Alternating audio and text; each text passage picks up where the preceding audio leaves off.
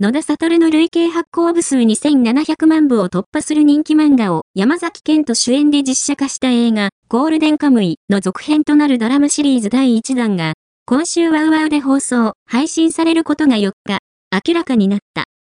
物語は、映画版の直後から展開され、山崎をはじめ、山田杏奈、前田ゴードン、江本優馬、工藤飛鳥、柳俊太郎、大谷良平、勝也、木場克美、大方、久子、井浦新、玉木博士、舘博士らが続投。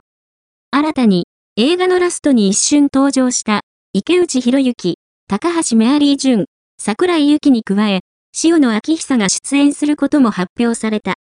本シリーズは、このドラマシリーズ版第1弾に始まり、その先は、再びの映画版を構想中。合わせて、総勢17名のキャラクタービジュアルと特報映像も公開された。